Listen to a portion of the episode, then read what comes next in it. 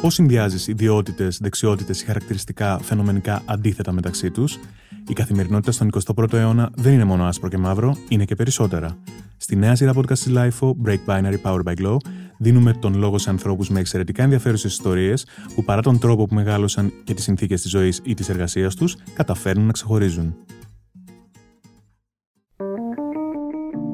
Είναι τα podcast της LIFO.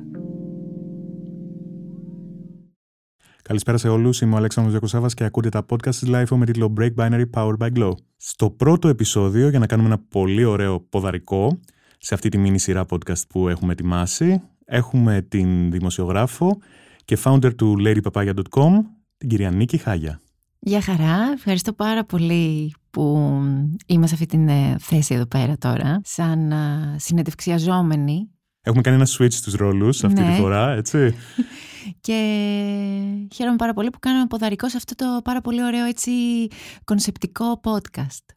Έχουμε ένα concept, λοιπόν, μιλάμε για τα δίπολα μέσα από ιστορίες ανθρώπων α, που προσπαθούν να σπάσουν αυτή την έννοια του διπόλου που σε πολλές περιπτώσεις μπορεί να γίνει περιοριστική και γνωρίζω Νίκη ότι έχεις ε, μια πολύ ενδιαφέρουσα ιστορία, πορεία μάλλον, αναφορικά με τον ε, βιγκανισμό, με το θέμα του βιγκανισμού, τον οποίο και πρεσβεύεις τα τελευταία χρόνια, σωστά; Ναι, έχω μια έτσι ενδιαφέρουσα ιστορία οικογενειακή. Μεγάλωσα με παππού και με γιαγιά. Κανονικά όμως, δηλαδή δεν, μας κρα- δεν με κρατούσαν απλά τα Σαββατοκύριακα, όντως μεγάλωσα αποκλειστικά μαζί Μμμ. τους. Ε, παιδί το οποίο έτρωγε πάρα πολύ κρέας μέχρι μεγάλη ηλικία και αφού δηλαδή έφυγα από το σπίτι Ε, με παππού και με γιαγιά φαντάζομαι ότι αυτό Καταλαβαίνεις. ήταν πολύ έντονο βέβαια. Ε, και με έναν πάρα πολύ αγαπημένο θείο, αδερφό της α, γιαγιάς μου, ο οποίος α, ζει ακόμα, αλλά τώρα δεν το εξασκεί το επάγγελμα. Για πολλά χρόνια ήταν κρεοπόλης. Μάλιστα, οπότε έχεις μνήμες εκτός από φαγητά γιαγιάς που περιλάμβαναν κρέας, έχεις μνήμες και από ένα κρεοπολείο, μέσα στο οποίο ε, θα πήγαινες αρκετά συχνά αφού ήταν άτομο του στενού οικογενειακού κύκλου, σωστά; Ναι, πήγαινα αρκετά συχνά και μάλιστα το, επειδή το κρεοπολείο βρισκόταν στο Παλαιό Φάληρο και εγώ μεγάλωσα στην Κεσαριανή, όταν ήμουν λοιπόν μικρή το έβλεπα λίγο και σαν εκδρομή, πάμε στο Παλαιό Φάληρο ε, και πηγαίναμε πολύ συχνά στο κρεοπολείο του. Οπότε έχω μνήμες και από το κρεοπολείο, αλλά έχω μνήμες και από τα γλέντια που έκανε ο θείος μου το Πάσχα, ε, με το κλασικό σουβλιστό αρνί και τα λοιπά. Και εδώ Έχω αρχίζουμε πολλές να μνήμες. δυσκολευόμαστε από ό,τι καταλαβαίνω. Γνωρίζω ότι για έναν vegan είναι, είναι, είναι αρκετά δύσκολο ακόμα και να ανακαλεί αυτές τις μνήμες, αυτές τις εμπειρίες, έτσι, από τη στιγμή που πλέον πρε, πρεσβεύεις αυτό που πρεσβεύεις ε, στη διατροφή σου. Ε, σκληρές. Είναι, Μνήμες. ναι, δηλαδή ενώ έχουν αυτό το αμπαλάζ ε, της ωραίας ανάμνησης, ξέρεις, της παιδικής, της, ε, του Οικογενειακής, οικογενειακής, ναι. έτσι, το οικογενειακό μάζεμα και όλα αυτά. Παρ' όλα αυτά το κορ τους, δηλαδή γύρω, αυτό είναι το αμπαλάζ, έτσι, αλλά το κορ είναι σκληρό. Έχω την αίσθηση βέβαια ότι οι νέες γενιές, το ελπίζω και εγώ προσωπικά που δεν είμαι vegan, δεν είμαι vegetarian, α, δείχνουν μια κάποια αποστροφή σε κάποιες περιπτώσεις τουλάχιστον στην εικόνα. Δηλαδή νομίζω ότι αυτό είναι μια καλή αρχή έστω. Ναι, ξέρεις, λένε δηλαδή ότι... η εικόνα, σε διακόπτω με Ναι. συγχωρείς, η εικόνα αυτή που πας να περιγράψεις ε, του Πάσχα, εμένα μου προκαλεί αποστροφή που δεν είμαι vegan. Ακριβώς. Ξέρεις και λένε ότι ό,τι δεν μπορεί να αντέξει το μάτι, γιατί να μπορεί να το αντέξει το στομάχι. Είναι όντως θέμα. Όντως τα νέα παιδιά έχουν αποστροφή σε αυτή την βαναυσότητα και θεωρώ γενικότερα ότι τα παιδιά, όχι μόνο τα τωρινά παιδιά, αλλά και εμείς κάποια στιγμή όταν υπήρξαμε παιδιά, μπορεί κάποια στιγμή να πήγαμε στους γονείς μας και να είπαμε, ξέρεις, δεν θέλω να ξαναφάω κρέας. Απλά τώρα οι νέοι γονείς είναι πιο εύκολο να το δεχτούν και επίσης υπάρχουν και τα κατάλληλα εφόδια ώστε αν το δεχτούν να μπορεί ένα παιδί να τρώει ισορροπημένα και υγιεινά. Ναι, βέβαια, γιατί ε, θα μπορούσαμε να πούμε ότι στις, στις εποχές που εμείς ήμασταν παιδιά, το να δηλώσεις ότι εγώ σταματάω ως παιδί να τρώω κρέας ήταν καταστροφικό από την άποψη ότι κατευθείαν στη συνείδηση στο μυαλό του γονιού θα ήταν ότι δεν θα έπαιρνες τις απαραίτητες θρεπτικές ουσίες και όλα τα σχετικά Ναι, που ναι. πλέον ξέρουμε όλοι ότι αυτά δεν ισχύουν. Δεν ισχύουν. Ξέρεις το κλασικό από πού παίρνεις την πρωτενη σου. Έτσι, έτσι. Και με τι θα μεγαλώσεις τρώγοντας μαρούλια. Ναι, πλέον αυτά όχι. Είναι κλισέ τα οποία δεν ισχύουν. Μμ. Ανήκουν α, στο παρελθόν. Να επιστρέψουμε λοιπόν ε, στην παιδική εφηβική σου ηλικία και να σε ρωτήσω, υπήρξε κάποιο συγκεκριμένο περιστατικό που έκανε το κλικ μέσα σου για να αρχίσεις να αποστασιοποιείσαι, να απομακρύνεσαι; Κοίτα, έτρωγα κρέας όχι μόνο μικρή, όχι μόνο σε έφηβη, αλλά και μεγαλύτερη. Ε, το κλικ μέσα μου ξεκίνησε στα μέσα των του μου, προς τέλη, ε, όπου ξεκίνησα να ασχολούμαι περισσότερο με τη γιόγκα. Έκανα κάποια εκπαιδευτικά και μ, εκεί κατάλαβα ότι το να τρώω κρέας, ε, το να τρώω ζώα, όπως είναι το σωστό, δεν έκανε καλό στον οργανισμό μου. Με ένιωθα πιο βαριά. Και ο- αν κάποιος διαβάσει γιόγκα και μπει λίγο περισσότερο σε αυτή τη φιλοσοφία, υπάρχουν όντως οι δονήσεις των τροφών, που είναι κάποιες τροφές οι οποίες σε βαραίνουν, σε ρίχνουν κάτω στη γη και κάποιες άλλες που σε ανυψώνουν. Ε, το κρέας είναι από αυτές τις τροφές που σε ρίχνουν. Ισχύει αυτό στη γιόγκα. Αυτό το πράγμα εγώ ξεκίνησα να το αισθάνομαι όντας, κάνοντας περισσότερο γιόγκα, περισσότερο πρακτική, μπαίνοντας όλο ένα και περισσότερο σε αυτή τη φιλοσοφία, έγινε αυτό το πρώτο κλικ τύπου κάτι δεν πάει καλά. Δηλαδή, ωραία τα μακαρόνια με κιμά, Μμμ. αλλά όταν τα τρώω μετά δεν αισθάνομαι και πολύ ωραία. Σωματικά. Θα σταθώ σε δύο πράγματα από αυτά που μου λες τώρα, που μου κάνουν τρομερή εντύπωση. Ε, εκτός από τη δύναμη των εικόνων υπάρχει και η δύναμη των λέξεων. Λοιπόν, το να τρώμε ζώα μου χτύπησε Μμμ. πάρα πολύ. Δεν το, ε, δεν το είχα ξανακούσει, το ακούω τώρα από σένα και είναι πολύ... ε, συνδέεται με τις εικόνες, κατευθείαν. έτσι. Κατευθείαν, Οπότε νομίζω ότι Μα όταν, αυτό είναι. όταν τοποθετούμε τα πράγματα στην, ε, στην ε, αληθινή τους βάση, ε, πολλά μπορούν να αλλάξουν. Και μ, καταλαβαίνω τώρα με τη σύνδεση που μου λες με τη γιόγκα ότι ο βιγκανισμός και η αποχή από το κρέας είναι, ε, είναι μια μεγαλύτερη φιλοσοφία. Δεν έχει να κάνει μόνο αποκλειστικά με τη διατροφή, έτσι. Όχι, φυσικά. όχι. Και δεν μιλάω για το κάτι- ιδεολογικό κομμάτι, μιλάω γενικότερα για τρο- τον τρόπο ζωής και το wellness, ναι, ας ναι, πούμε. ναι, ναι. έτσι. Είναι, ένα, είναι ολιστικό, μια, είναι μια ολιστική προσέγγιση της α, ζωής ο βιγκανισμός. Δεν στέκεται απλά στη διατροφή. Γι' αυτό κιόλας πολύ... Γι' αυτό κιόλας υπάρχει, ξέρεις, στην Αμερική που είναι master ε, στο marketing των λέξεων, υπάρχουν οι vegans και υπάρχουν και οι plant-based. Οι plant-based είναι αυτοί που δεν τρώνε, είναι δηλαδή στο διατροφικό κομμάτι τους vegan Μμμ. και υπάρχουν και οι vegan, οι οποίοι είναι vegan και σε όλα τα άλλα. Δηλαδή δεν φοράμε δερμάτινα, δεν πηγαίνουμε σε ζωολογικούς κήπους, Καλλιντικά επίσης. ε. καλλιτικά, ναι. Είναι φαντάζομαι. δηλαδή, κοιτάμε, μια- έχουμε μια ολιστική προσέγγιση αυτού του πράγματος. Δεν, δεν αγγίζει μόνο το κομμάτι της διατροφής. Μμμ. Από εκεί ξεκινάει. Βέβαια, αλλά δεν τελειώνει εκεί. Οπότε σιγά σιγά ε, με την ενασχόλησή σου με τη γιόγκα αρχίζεις να συνειδητοποιείς αυτό το βάρος που νιώθεις Μμμ. διατροφικά όταν καταναλώνεις κρέας, αρχίζεις να απομακρύνεσαι ακόμα περισσότερο από ό,τι καταλαβαίνω. Ναι, αρχίζω να απομακρύνουμε ακόμα περισσότερο μέχρι που πηγαίνω σε ένα σεμινάριο με έναν α, Έλληνα δάσκαλο, Γιόγκη, ο οποίος μένει στη Γερμανία, πολύ γνωστός και αφού τελειώσαμε λοιπόν την α, πρακτική μας, ε, κάθισε και μας μίλησε και μ, άρχισε να κάνει έτσι μια σύνδεση της... α, της α, τροφής και της κρεατοβιομηχανίας συγκεκριμένα με την α, καταστροφή που κάνει και στο περιβάλλον και ανέφερε ένα παράδειγμα μιας α, γνωστής μονάδας, δεν θέλω να πω ποιας, η οποία είναι κρεατοβιομηχανία και πόσο κακό κάνει στο περιβάλλον, τα απόβλητά της και όλα Μμ, αυτά. Καλά, το μοσχαρίσιο κρέας ειδικά έχει τεράστιο ενεργειακό αποτύπωμα, αυτό είναι γνωστό. Είναι γνωστό πλέον, βέβαια. εντάξει. Δηλαδή, είναι σαν να λέμε τι κάνει νιάου νιάου στα ακριβώς, κεραμίδια. ακριβώς. Οι έρευνες είναι εκεί έξω, όποιο θέλει μπορεί να τις διαβάσει. Οπότε εκεί, ε, δηλαδή το κλικ που μου είχε γίνει το αρχικό, εκεί ήρθε και κούμπωσε. Γιατί είπα, οκ, τρώω, τρώω ζώα. Δεν αισθάνομαι πολύ καλά που τα τρώω. Ε, το συναισθηματικό δηλαδή κομμάτι. Μετά πάλι έρχεται και το περιβαλλοντικό κομμάτι. Δηλαδή δεν είναι ότι απλά τα τρώω και δεν αισθάνομαι εγώ καλά, αλλά καταστρέφω και το συνεισφέρω και στην καταστροφή του Μμμ. περιβάλλοντος. Οπότε όλο αυτό το πράγμα ήρθε κούμπωσε και ήταν ε, μεγάλη εβδομάδα. Και θυμάμαι ότι πάω τότε στο τότε αγόρι μου και του λέω κομμένο το κρέας για μένα και έκοψα, ξεκίνησα ως χορτοφάγος Και έκοψα δηλαδή κρέας, ε, ψάρια, οστρακοειδή ε, και είχα αφήσει τα γαλακτοκομικά και το αυγό και το μέλι. Αυτά τώρα πριν αρκετά χρόνια, δηλαδή πλησίαζα τα 30, πλέον οδεύω στα 40. Και vegan έγινα πριν τρία χρόνια.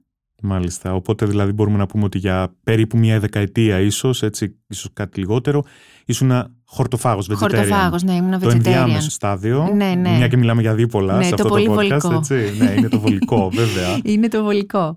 Ε, ξεκίνησα έτσι ως χορτοφάγος, ε, γιατί δεν ήξερα παραπάνω πράγματα. Μμ.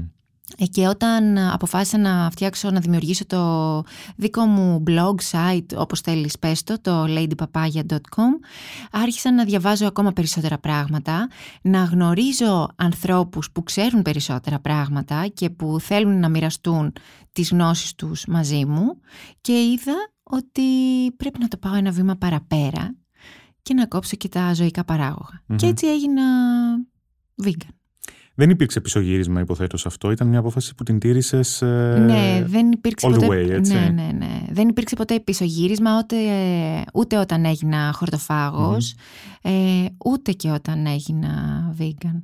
Αναφορικά με το θέμα της γεύσης, των απολαύσεων τέλος πάντων, ειδικά το πρώτο διάστημα, γιατί από, και- από ένα σημείο και μετά, όπως λες, και μέσω της έρευνάς σου για το site, ε, ανακάλυψες πάρα πολλά πράγματα. Αλλά στην αρχή, που νομίζω, σε ρωτάω γιατί νομίζω Ναι. ότι είναι η δι- η- η- αυτό που ο καθένας το έχει στο μυαλό του σαν το πρώτο βουνό, το δύσκολο κομμάτι. Δεν σου λείπαν πράγματα. Κοίτα, όχι, δεν μου λείπανε. Ήταν τόσο συνειδητή η απόφαση που πήρα και θεωρώ μ, ότι μ, χορτοφάγος ή vegan γίνεσαι για τρεις λόγους. Ο ένας είναι ο ηθικός λόγος, δηλαδή δεν θέλεις να, τρώγονται, να τρως ζώα, να εκμεταλλεύονται τα ζώα κτλ.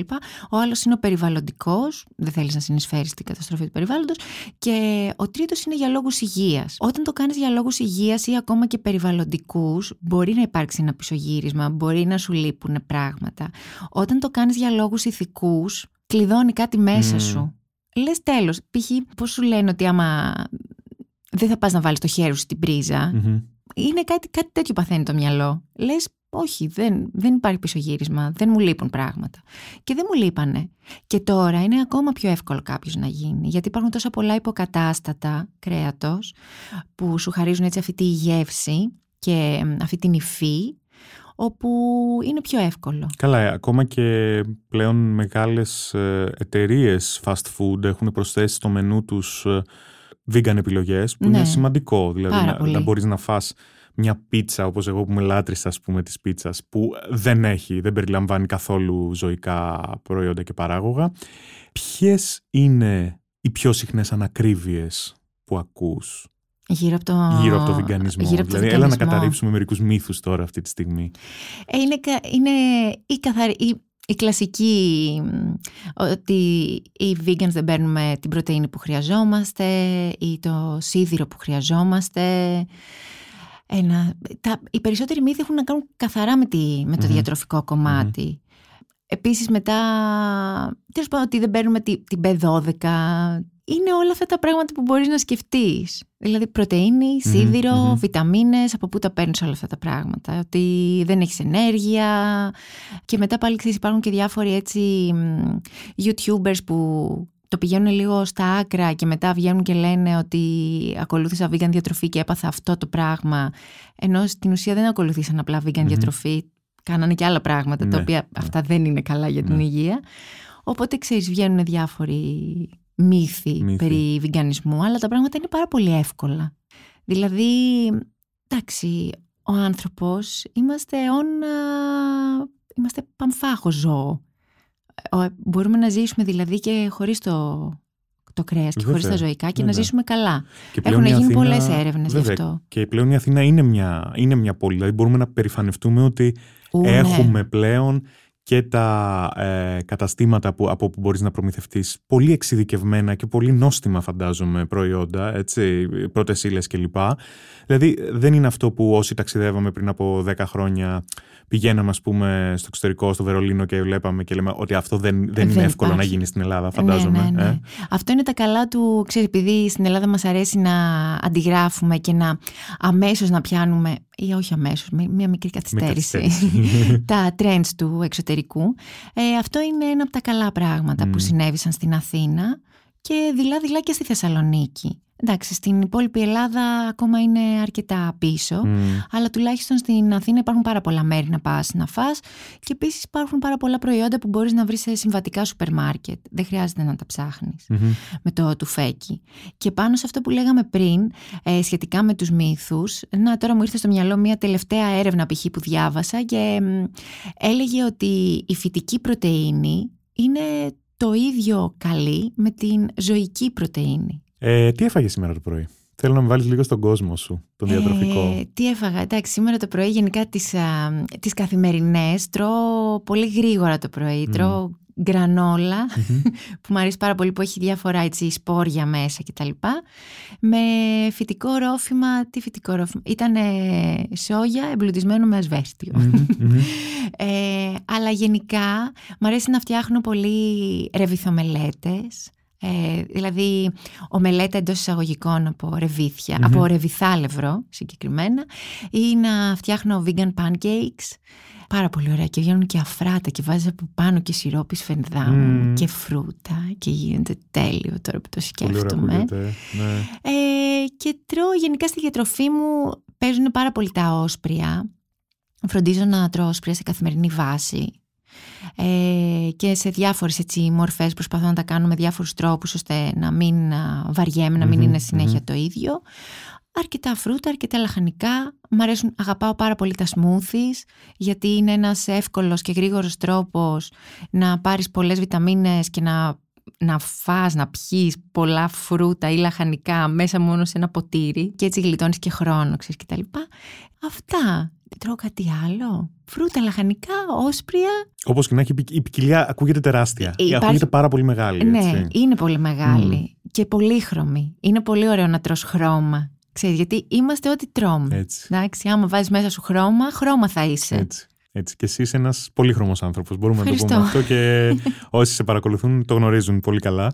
Η ερώτησή μου όμως, η επόμενη, έχει να κάνει και με το άμεσο περιβάλλον σου. Δηλαδή, Ναι. τι θέλω να πω. Όταν είσαι μόνος σου, μπορείς να πάρεις αυτή την απόφαση πολύ εύκολα για τον εαυτό σου. Ο σύντροφός σου τι ε, διατροφή ακολουθεί; Ε, ο σύντροφός μου είναι χορτοφάγος. Κάνει κάτι παρασπονδίες και τρώει που και που πίτσα Μάλιστα. με τυρί. Αυτή είναι η παρασπονδία του. Ε, κάτι που διάβασα τώρα προχθές και μου έκανε επίσης μεγάλη εντύπωση. Είχαμε, φιλοξενήσαμε μια συνέντευξη του Βασίλη Καλίδη στο Life.gr. Ναι. όπου μας έλεγε σε κάποιο σημείο και το βρήκα εξαιρετικά ενδιαφέρον ότι okay, ο άνθρωπος αυτός τρώει τα πάντα και Ναι. μάλιστα ε, πρεσβεύει και μία μ, έτσι θα μπορούσαμε να το πούμε μη ποινικοποίηση του junk food και διαφόρων ναι, ας ναι, πούμε ναι, ναι, ναι, ναι. ε, κατηγοριών ε, τροφής που συχνά δαιμονοποιούνται. Ε, μ, μας έλεγε λοιπόν ότι ε, κατά τη διάρκεια της εβδομάδας μπορεί να έχει δύο μέρες Μμμ, που κάνει σκληρό detox και είναι εντελώς vegan. μμμ. Οπότε αυτό το balance σε ένα πόσο ακούγεται για αρχή ενδεχομένως για κάποιον που θέλει να προσέξει; Ε, μου, μου ακούγεται πολύ καλό. Κοίτα, οτιδήποτε κάνει κάποιος, οποιαδήποτε προσπάθεια κάνει κάποιος που συνεισφέρει στον αγώνα που κάνουν και οι vegans είναι καλό. Μου ακούγεται πολύ καλό. Δεν θα πω σε κάποιον όχι γιατί δεν γίνεσαι. Δεν...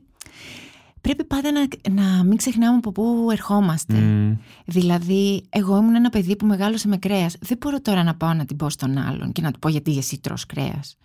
Ε, δεν θα είναι σωστό. Αν θέλει να του πω ένα-δύο πράγματα, αν θέλει, και από εκεί και πέρα αυτά τα πράγματα αυτός τα παίρνει, τα μελετάει, τα κοιτάει, τα κάνει, κάνει και την ενδοσκόπησή του Τα δοκιμάζει Τα ενδεχομένως. δοκιμάζει. Μμ, και ανάλογα πορεύεται. Ξέρεις, μπορούμε να αλλάξουμε μόνο έναν άνθρωπο και αυτός είναι ο εαυτός μας. Δεν μπορούμε να αλλάξουμε κανέναν άλλον.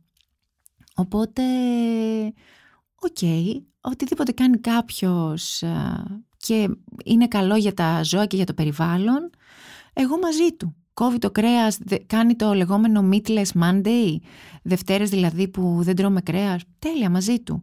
Κάνει το να κάνει 40 μέρες α, νηστεία, όχι μόνο για θρησκευτικούς λόγους, αλλά και για λόγους α, ηθικούς, υπερβαλλοντικούς, μαζί του. Το νερό νιώθω ότι κάπως μπαίνει έτσι στο αυλάκι. Θα μπορούσε να μην έχει μπει καν. Οπότε το γεγονός ότι έχει μπει είναι καλό. Ε, Κλείνοντας σιγά σιγά θα ήθελα να σε ρωτήσω τι πιστεύεις ότι έχεις κερδίσει σε προσωπικό επίπεδο μέσα από αυτή την πορεία που ξεκίνησε από τον, τη χορτοφαγία και κατέληξε στο βιγκανισμό τα τελευταία χρόνια; Κάτσε τώρα γιατί συγκινούμε. Μπορεί να ακουστεί αστείο που συγκινούμε. Αλλά ε, έχω καταφέρει να κοιμάμαι ήσυχη τα βράδια και όταν βλέπω άλλα ζώα να μπορώ να τα βλέπω χωρίς να αισθάνομαι τύψεις. Α, είναι υπέροχο αυτό που λες. Είναι υπέροχο. Αυτό. Δηλαδή το γεγονός ότι κοιτάω τη γάτα μου και θα μου πεις εντάξει, γιατί στην Ελλάδα δεν τρώμε γάτες. Όχι, αλλά τη γάτα, τι αγελάδα. Κατάλαβες. Το ίδιο πράγμα είναι. Ε, το γεγονός ότι μπορώ να την κοιτάω και να είμαι σε φάση ξέρεις κάτι. Εγώ δεν τρώω την αγελαδίτσα και αισθάνομαι καλά. Αυτό το πράγμα είναι πολύ καλό για την ψυχή μου. Αυτό. Και σε επίπεδο υγείας, εντάξει, παιδιά, τι να πω. Αισθάνομαι καταπληκτικά και σε επίπεδο υγείας και διάθεσης και όλα αυτά. Αλλά το, το πιο σημαντικό για μένα είναι ότι μπορώ να κοιμάμαι και να πω ότι, ξέρεις, έχω κάνει τον δικό μου προσωπικό αγώνα που ελπίζω κάποια στιγμή, ξέρεις, να είναι ένα μικρό λιθαράκι που θα οδηγήσει στην απελευθέρωση των ζώων. Άρα, Νίκη Χάγια, πιστεύεις ότι το μέλλον είναι vegan? Πιστεύω ότι το μέλλον είναι vegan, ναι. Και πολύχρωμο μάλιστα. Που είναι ακόμα πιο ωραίο. Είναι ακόμα πιο ωραίο. Σε ευχαριστώ πάρα πολύ για αυτή την κουβέντα. Τροφή για σκέψη, πολύ. Και το λέω εγώ που σου λέω ότι δεν, δεν είναι πράγματα τα οποία τα έχω, έχω κάτσει να τα σκεφτώ πολύ σοβαρά στο παρελθόν. Σε ευχαριστώ πάρα πολύ. Και εγώ σε ευχαριστώ.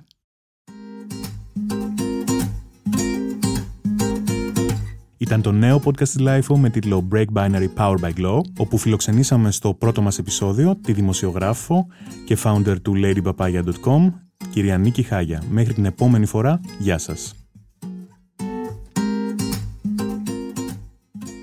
Τα podcast της LIFO ανανεώνονται καθημερινά και τα ακούτε μέσα από το LIFO.gr ή τις εφαρμογές της Apple, του Spotify ή της Google. Κάντε subscribe πατώντας πάνω στα αντίστοιχα εικονίδια για να μην χάνετε κανένα επεισόδιο. Είναι τα podcast της Lifeo.